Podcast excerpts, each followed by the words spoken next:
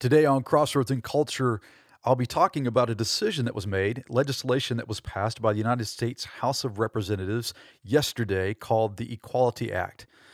I'm going to be talking about what it is and what does this mean for us as followers of Jesus and the church and how we should respond and navigate this in the culture in which we live. That's coming up today on Crossroads in Culture.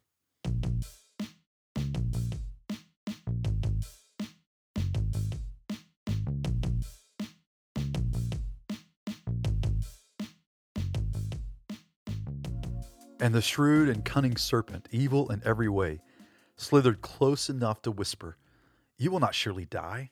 For God knows that when you eat of it, your eyes will be opened and you will be like God. And they died.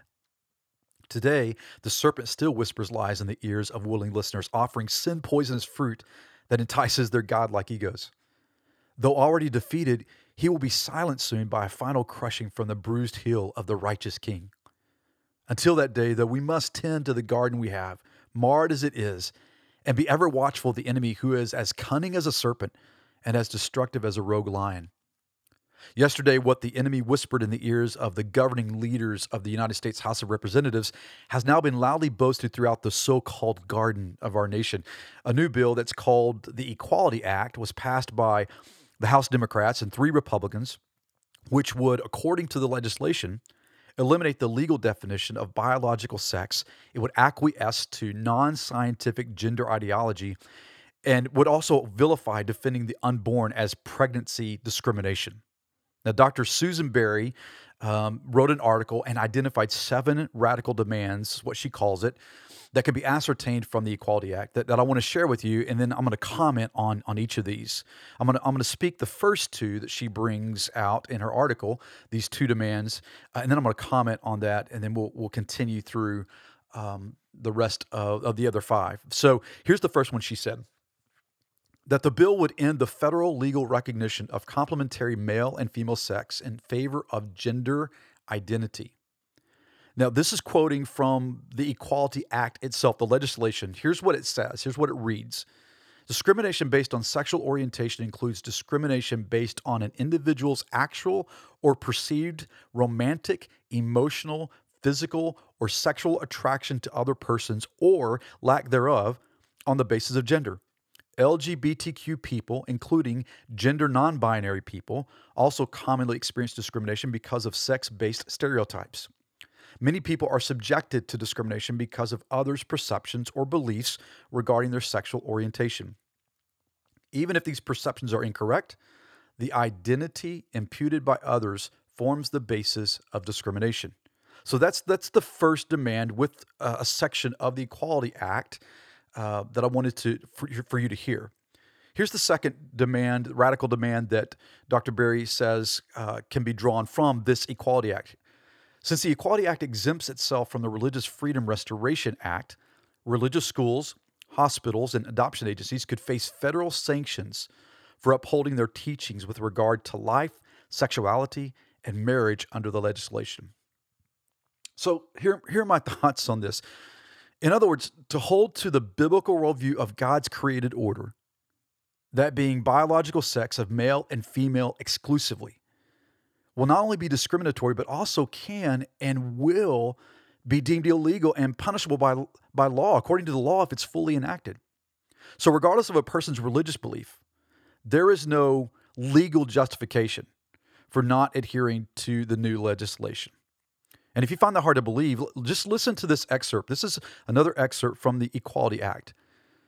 And this is a quote the Religious Freedom Restoration Act of 1993 shall not provide a claim concerning or a defense to a claim under a covered title or provide a basis for challenging the application or enforcement of a covered title. I've, I've put the link to this on my blog where you can actually link to uh, the Equality Act and see all that's written in it. But that was a quote taken from the Equality Act regarding religious freedom and not being able to utilize that or say that you have a religious belief and therefore you're exempt from what the Equality Act um, has put in legislation, so to speak, what, what it does legally. You see, there, there, there are numerous implications here for, for people of faith, whether it be in social settings or as an employer or employee, and in other spheres of life and culture. Even the church is not exempt from the consequences of this legislation. Here's what that here's what that means specifically for pastors who still preach the whole counsel of God's word and are willing to be courageous enough to preach the truth of scripture. To preach Genesis chapter 1 verse 27 which reads, "So God created man in his own image, in the image of God he created him, male and female he created them." Or any other biblical text that speaks to God's created order of the biological sex of male and female would subject pastors and churches to the penalty levied by the, the federal government for discrimination against those who identify other than male or female. In addition, because there's no protection under the Religious Freedom Restoration Act of 1993, a same sex, transgendered, binary, non binary, gender fluid, gender queer, cisgender, gender non conforming, or agender couple seeking to be married by a pastor in a church cannot legally be denied the the right, and I'm putting that in quotes, to do so according to the Equality Act. To deny, to, if you denied this request, I mean, to deny it would be punishable according to the legislation. Now, if you're unfamiliar with, with all of these gender terms, which seem to transition daily, you, you might want to get up to speed. So, fortunately, Cosmopolitan is woke enough to offer their counsel in their article 12 gender related terms you should know and understand. And don't forget, you you should know and understand these. I mean, you really should know and understand these, lest you be unenlightened or or insensitive to this.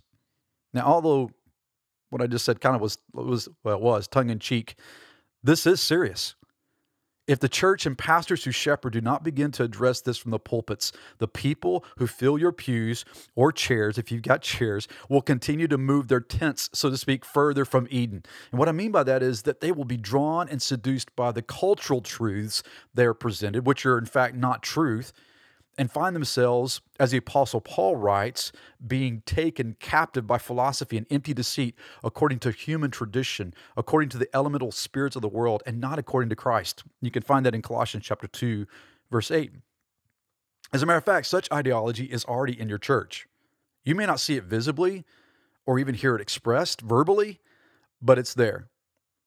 You see, for, for too long, I believe that the, the church has embraced a dangerous practice of allowing anyone and anything into the community of believers. But when you look at, at the church in the book of Acts, there's something that seems to, to be often overlooked. You know, Luke, Luke records this in Acts chapter 2. He said, And they, speaking of the followers of Christ, devoted themselves to the apostles' teaching and the fellowship, to the breaking of bread and the prayers. And awe came upon every soul, and many wonders and signs were being done through the apostles. And all who believed were together and had all things in common. That's Acts chapter 2, verse 42 through 44. In reading the text, the word together is, is often overly emphasized to the detriment of another word that is imperative in the life of a faith community the word believed. Now, this word believed carries with it the implication that that this was a belief in Jesus Christ and the full message of the gospel, which is not only his death, burial, and resurrection, but also his teachings and his ways. You see, but before people can live in true community together as it relates to faith in Christ, there, there must be a common belief.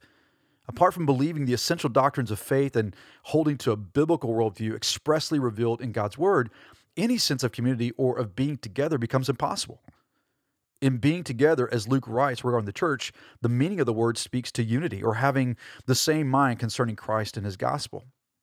And such a belief was that was the impetus to their practices of attending the temple together, breaking bread in their homes, receiving their food with glad and generous hearts, and praising God and having favor with all the people, eh, people as the scriptures say.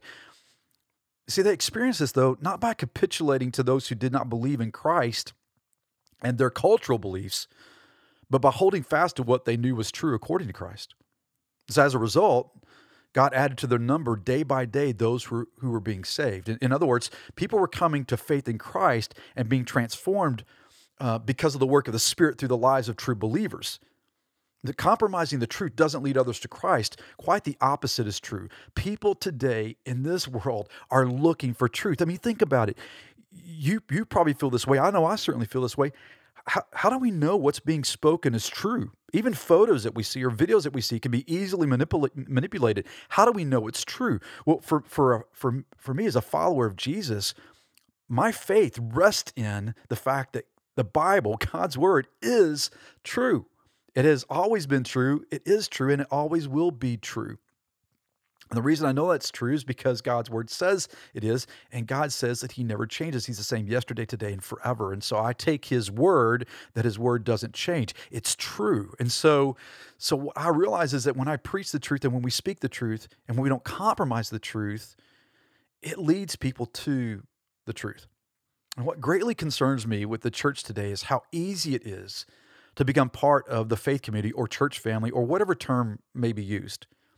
I really want to commend those churches that take steps to not only communicate what they believe through whatever process they have in place, be it a, a, membership class or whatever, but they also take the time to get to know those who are desiring to be identified as part of the body of Christ within their local faith family.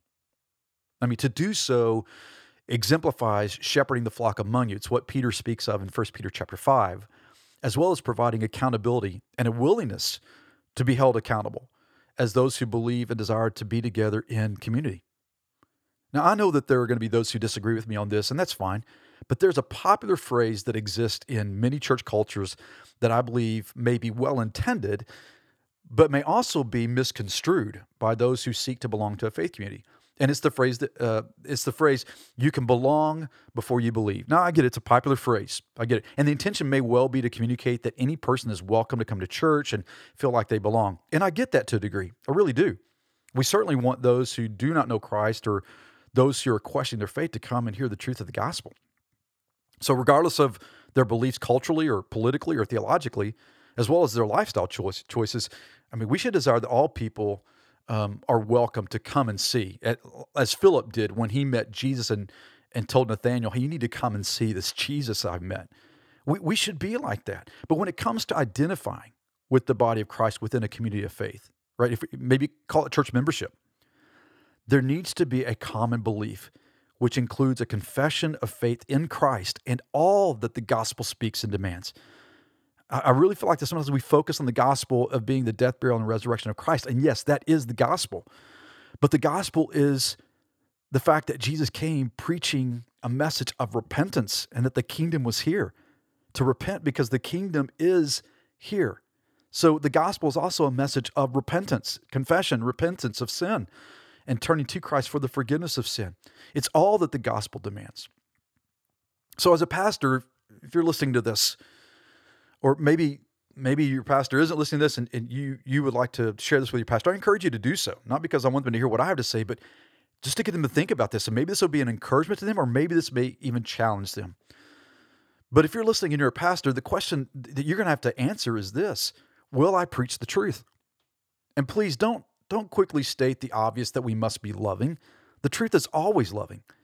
How we speak truth is another important issue, but what is not loving is preaching feel good messages that are merely injecting a false and toxic theology that is nothing more than a slow time release of theological poison.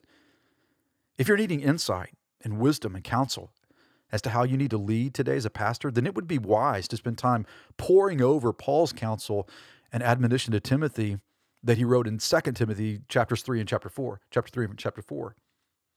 See, if truth is not spoken, then the lies of the enemy will continue to be perpetuated and believed. As a matter of fact, someone once said, if you if you tell a big enough lie and tell it frequently enough, it will be believed. And that's a true statement. And just so you know, that someone was Adolf Hitler. And we know what came as a result of his lies. Here's the third demand that Dr. Berry uh, presents in her article. The bill would eliminate the traditional right of privacy to privacy of women and girls in public facilities in favor instead of gender identity. Now, who in their right mind thinks this is a good idea? Now, the key phrase there is right mind, because there are a lot of people who are not in their right mind. Many of them are in leadership and government and uh, it's just it, it, industry as well. I mean, but who in their right mind thinks this is a good idea? As a dad of three kids, they're, they're all grown now, mind you, but one of whom is is my daughter there is no way in it. Well, there's no way I would have ever allowed them to go into a restroom by themselves, knowing that a biological man could be in the same bathroom as my daughter and a biological woman be in the same bathroom as my sons. I mean, even when they were younger, when, when common sense still had some traction regarding biological sex and scientific reality, they often, not always, um, did not go into a bathroom without me being with my sons or my wife being with my daughter when we were in public. And now, having a granddaughter and two grandsons, there is absolutely not a chance that they will be going into a public restroom while they're with me, knowing that it is not only legal, but it's celebrated that biological males and females can use whichever public facility they would like. And remember, even if you're opposed to this, based on this legislation, the Equality Act, you have no legal argument on which to stand.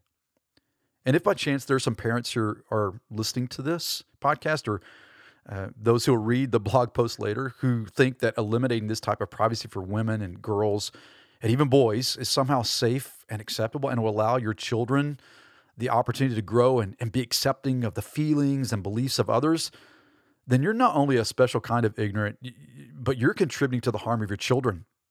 And I know I can already hear some shouting, How dare you? I would say, No, how, how dare you? This is your responsibility as a parent to protect your children. And to not speak up against this and to allow this to happen is not protecting your children, it's putting them in harm's way. Here's the fourth demand that Dr. Berry brings out regarding the Equality Act. The Equality Act would eviscerate women's and girls' sports. Now, we've heard this has been in the news, right? Not just recently, but for a while now. And just to show you the hypocrisy and how fragile this failed argument has been that men and women, boys and girls are the same, you might recall the rhetoric that has been championed for quite some time that women should be allowed to compete in men's sports. Now, I don't think women should be allowed to compete in men's sports. I don't think men should be allowed to compete in women's sports when we talk about what, whatever that looks like, right? I mean, as recent as this past fall, you may you may have seen this or heard about this. Uh, as recent as this past fall, there was a, a, young lady who was celebrated as being a place kicker, the place kicker for Vanderbilt. I think it was Vanderbilt University. But now, however, there's a backlash occurring over the acceptance of allowing transgendered athletes, specifically biological males who have transitioned to female, to compete against women. And the reasoning is that there is an unfair advantage.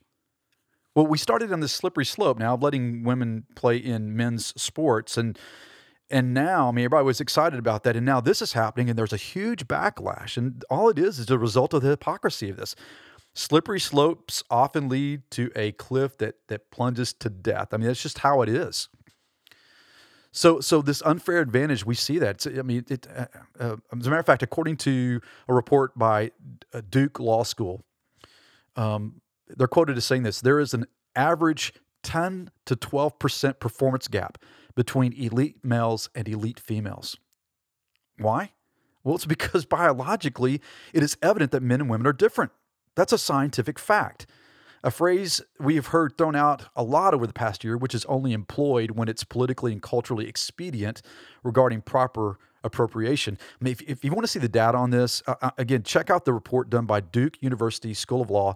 Uh, I've placed a link on my blog post. You can go to seanbernard.wordpress.com and you will see the article, and I'll have the link there. You can look at the data. It is it is it is astounding, really. I mean, it's very eye opening, and it and it proves the fact that that there is an unfair advantage. It is. There's just that's just how it is. And for years, though, there's been an effort to not only blur the lines between men and women, but to literally obliterate the lines, as we've seen in the Equality Act. As a culture, there's been a failure to distinguish the difference between equality and sameness. Equality simply means that men and women are equal in regard to value and dignity. We are both men and women created in the image of God. And as people, men are not superior to women, nor are women superior to men. But equality does not assume sameness. We're not the same. We're not the same biologically. We're not the same physiologically. We process things different emotionally as well. We're different. And that's a good thing.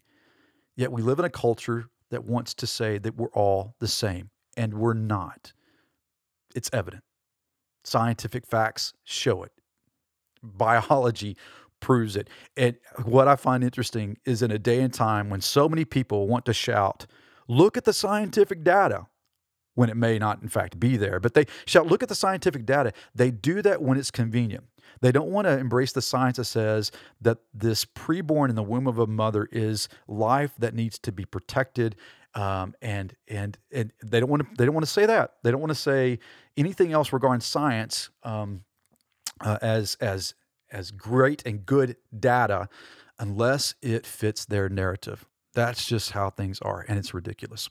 All right, here's the fifth demand that um, Dr. Berry brings out. She said the Equality Act would be used to mandate school curricula that affirm and promote sexual orientation and gender identity views. Now, if this isn't further evidence of how public education is seeking to indoctrinate your children, I don't, I don't know what is. Without question, listen closely to this because I have many friends uh, who are in public education, teachers, administrators. Without question, we have many public school teachers who are followers of Christ and strong in their faith. And for those of you who are listening who are, uh, you truly are on the front lines, and the cultural war is intensifying. Now, that being said, however, teachers aren't the ones who set policy nor choose the core curricula that's taught in the public schools. In light of the Equality Act, schools will be mandated to teach a distorted ideology that, once again, defies the design of God in His created order. Now, in, in all seriousness, at what point should a teacher, maybe you as a teacher, voice his or her concerns to the administration and the school board and take a stand against a mandate that is harmful to children? I mean, regardless of whether or not you hold to a biblical worldview regarding God's biological design, research has, has shown that depression, anxiety, suicide rates, and other mental health issues are greatly increased as a result of this issue. And for those who are willing to look at the evidence, it's not because those who are confused regarding gender or dissatisfied with their gender are being unaccepted by culture. Culture is applauding this, they're encouraging and celebrating this. I mean, just look at all forms of media and in the marketplace. And now, federally, it's legislation. This is a spiritual issue because all of us have been created according to God's design and order. When cultural disorder replaces God's order, chaos and confusion ensue. It just does. I understand the desire not to abandon the public schools and to maintain a Christian witness in Babylon, so called Babylon. For teachers who have such a calling, though, I'm going to encourage you remain steadfast in your convictions. God's called you to this. If He's called you to this, remain steadfast in your convictions until He releases you and says it's time to step away. Let the light of Christ that is in you as a follower of Jesus shine in the dark places of the hallways and the classrooms and school board meetings or whatever. Let the light of Christ shine in dark places. But as in other professions, at some point, there may come a time when you will have to choose between acquiescing to the mandates that violate biblical truth or compromising your convictions. If and when that comes, the question is are you willing to lose your job for the sake of what is right and what is true? According to Melanie Israel of the Heritage Foundation, um, she said this the Equality Act could lead to changes in school curricula such as texts that affirm and promote controversial sexual orientation and gender identity viewpoints. The Equality Act could also be used to override states that have prohibited sexual orientation and gender identity curricula. Did you, did you catch that? That that it can be used to override states that have prohibited this in the past. Where states have conversely mandated sexual orientation and gender identity curricula, parents and schools do not have access to opt out options. Now, let me stop there for a second. In other words, if a parent doesn't like it, they can't say, I'm just going to opt my kid out of this. You can't do that. They would not be able to do this because it's a mandate for the schools to teach it. Parents don't have, and the parents, schools won't have access to opt out of this. She goes on to say this if the Equality Act were to become federal law and public school curricula become further inter- entwined with sexual orientation and gender identity ideology, Planned Parenthood is well positioned to further its presence in public schools and take advantage of additional avenue to promote both sexual orientation and gender identity ideology as well as the organization's hormone treatment services. In other words, additional sexual orientation and gender identity curricula could become yet another marketing tool for America's abortion giant. That's what um, Melanie Israel of the Heritage Foundation had to say.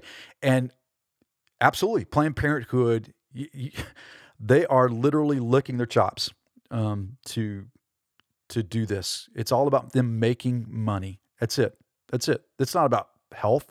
It's not about women's health or public health. It's about them making money. Um, and we've seen that. We've seen the tapes of Planned Parenthood officials being caught um, and speaking about it being a money making business. Now, although the Equality Act does not explicitly say that these things are going to occur, it would make illegal any attempt to deny schools what the legislation affords. So, looking at recent history regarding gender equality ideology that's already pervasive in schools, this would encourage public schools to do so due to the legal protection that would be enforced.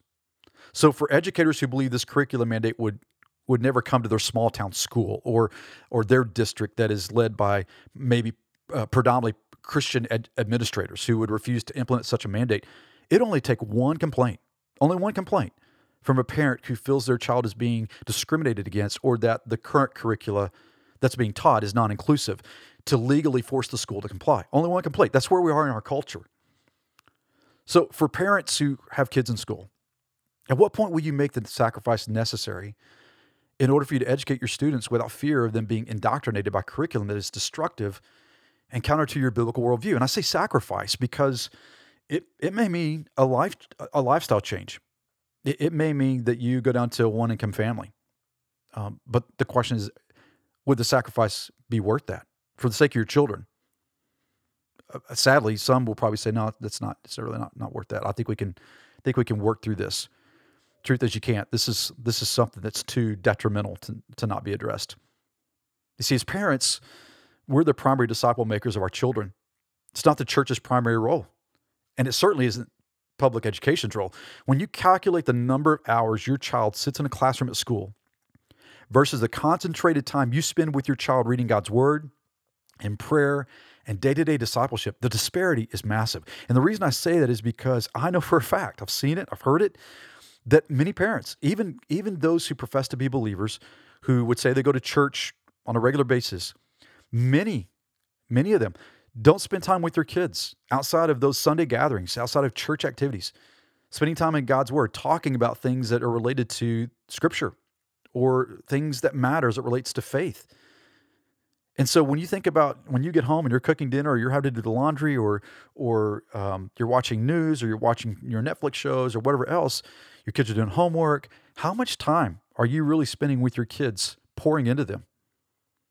So the question becomes at what point will you make the sacrifice that's necessary for you to educate your students without the fear of them being indoctrinated uh, by some curriculum that's destructive? It's counter to your biblical worldview.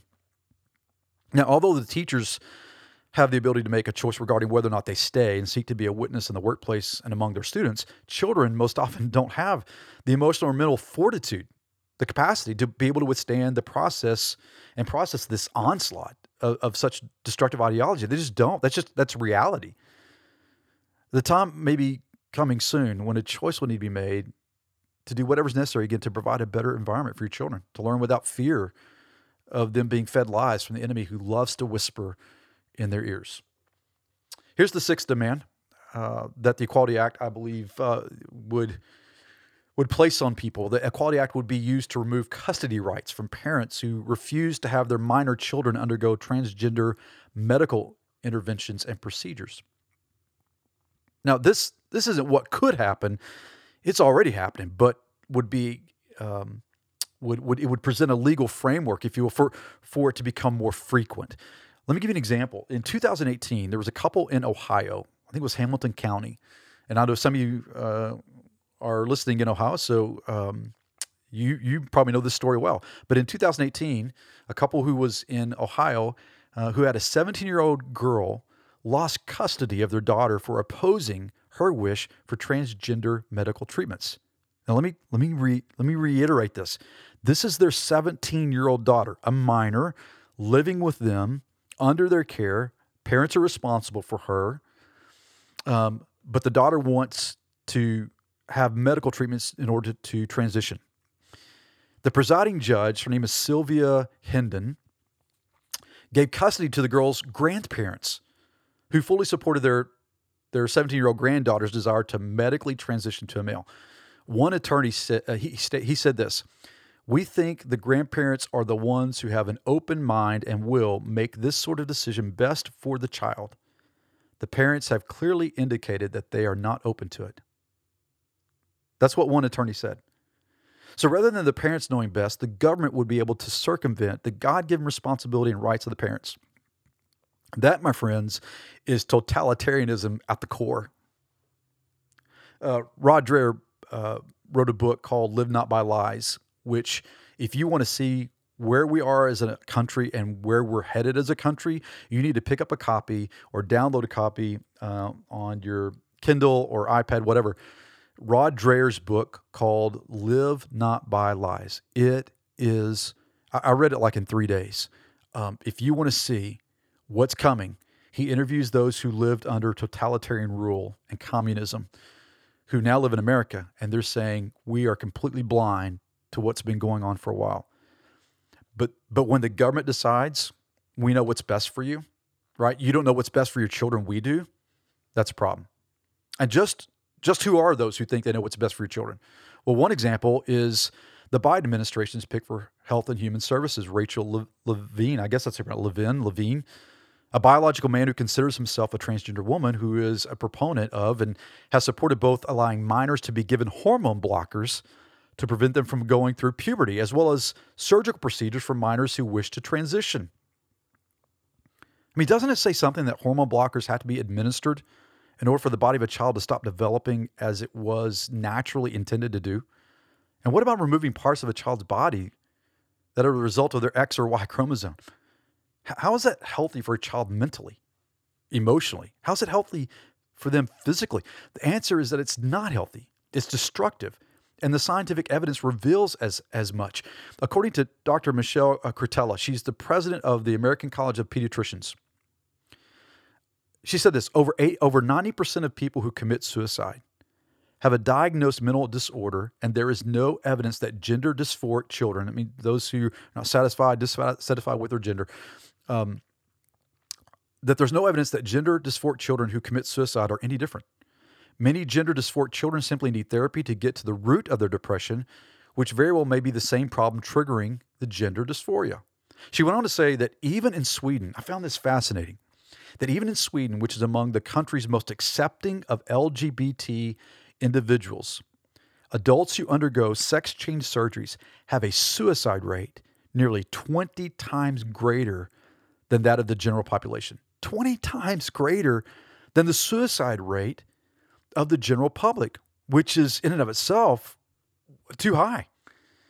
Obviously, hormone blockers and sex reassignment is not the answer to gender dysphoria. You see, when, when humanity seeks to become like God, the result is utter destruction. Here's the last demand Dr. Barry speaks of and that is this: the Equalities uh, the Equality Act's text that names a form of discrimination on the basis of pregnancy would be used to punish healthcare providers who refuse to perform an abortion or to outlaw policies that ban funding for the procedure. The legislation reads this: This is what comes out of the Equality Act specifically. Discrimination can occur on the basis of the sex, sexual orientation, gender identity, or pregnancy childbirth, or related medical condition of an individual, as well as because of sex based stereotypes. Each of these factors alone can serve as the basis for discrimination, and each is a form of sex discrimination. Crazy. In short, let me kind of wrap this up kind of with this that this is it's another legal avenue that will be used against those who refuse to perform abortions by claiming it to be discrimination on the basis of sex. So not only is there an assault on the sanctity of life within the womb, but also on the dignity and God given biological design of an individual. So just to wrap this up, what was true in Eden is true now. Satan is still whispering in the ears of God's most precious creation. And for all who give him a willing ear and listen to his ego seducing lie, you'll be like God, a rude awakening is in store. No matter how hard man tries, he cannot uncreate God's created order. It's a futile attempt that leads to more confusion, chaos, pain, and suffering. The same results that happened when Eden was lost. The writer of Proverbs said it well when he wrote, There's a way that seems right to a man, but its end is the way to death. That's in Proverbs 16 25. I believe God is grieved over what he's witnessing in this world, and not just with the evil that exists. I believe God is also grieving over his bride, the church. for burying her head in the sand and silent and in silence choosing to ignore what is clearly before her, or for embracing a distorted theology and a godless ideology as being the loving and accepting thing to do. Navigating rightly the culture in which we live will never happen if we, as followers of Christ, do not hold to a high view of Scripture and a biblical worldview that's clearly revealed in God's Word. To not know His Word is to not know His ways and how we're to live in such a time as this. Pastors, again, I'm begging you. I beg of you to preach the truth of God's word with conviction and passion, with brokenness and with lament, with loving kindness and mercy, with humility, yet with boldness, and with a confidence that God's sustaining grace will cover you and his faithfulness will go before you in these days. In church, be the church God has ordained you to be. Make much of Christ and his word, and in doing so, point people to the truth. And be the bride who loves the bridegroom, Jesus, and readies herself for our soon coming King. Until that day, tend the garden he has given us and be very watchful and very alert. Well, thank you so much for taking the time to listen to this episode on Crossroads and Culture. I hope that you have found this informative and helpful. I hope it's challenged you as well. And I would ask of you that if this has been helpful to you and you think it would be encouraging or something that a friend of yours might need to hear, I, I want to ask you if you would to, to post this on your social media platforms, whether it be Facebook or a link uh, on Twitter, whatever it may be, but post it on your social media platforms. I would greatly appreciate it. And also, too, you can go and um, subscribe to uh, Crossroads and Culture podcast on iTunes, Spotify, or any other platform um, that hosts podcasts. If you would do that, and if you don't mind rating it, you know, every time it's rated highly, um, then more people have access to this, are able to see this more. And so I would greatly appreciate that uh, because we want to get the message of the truth out. So thank you again for taking the time to listen. Share this with those who need to hear this um, and be ever prayerful um, that God would intervene in this, that the church would rise up, that we would live lives as followers of Jesus that bring him glory by living lives that point people to the truth of who Jesus is and to the truth we find in his word. With that being said, I hope you have a great weekend and I look forward to you spending time with me next time on Crossroads and Culture.